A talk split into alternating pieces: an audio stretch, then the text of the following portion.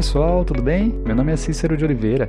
Eu sou graduado em psicologia, além de pesquisador nas áreas de gênero, sexualidade, suicidologia e masculinidades contemporâneas. Bom, quando eu fui convidado a fazer parte da antologia, eu me questionei como que eu ia falar de algo tão sensível como o que o time Alegro traz no seu conto Mente em Cárcere. Eu tentei me colocar na posição junto com o personagem de uma forma delicada, sensível, mas falando diretamente com você, falando com o leitor, com a leitora neste momento.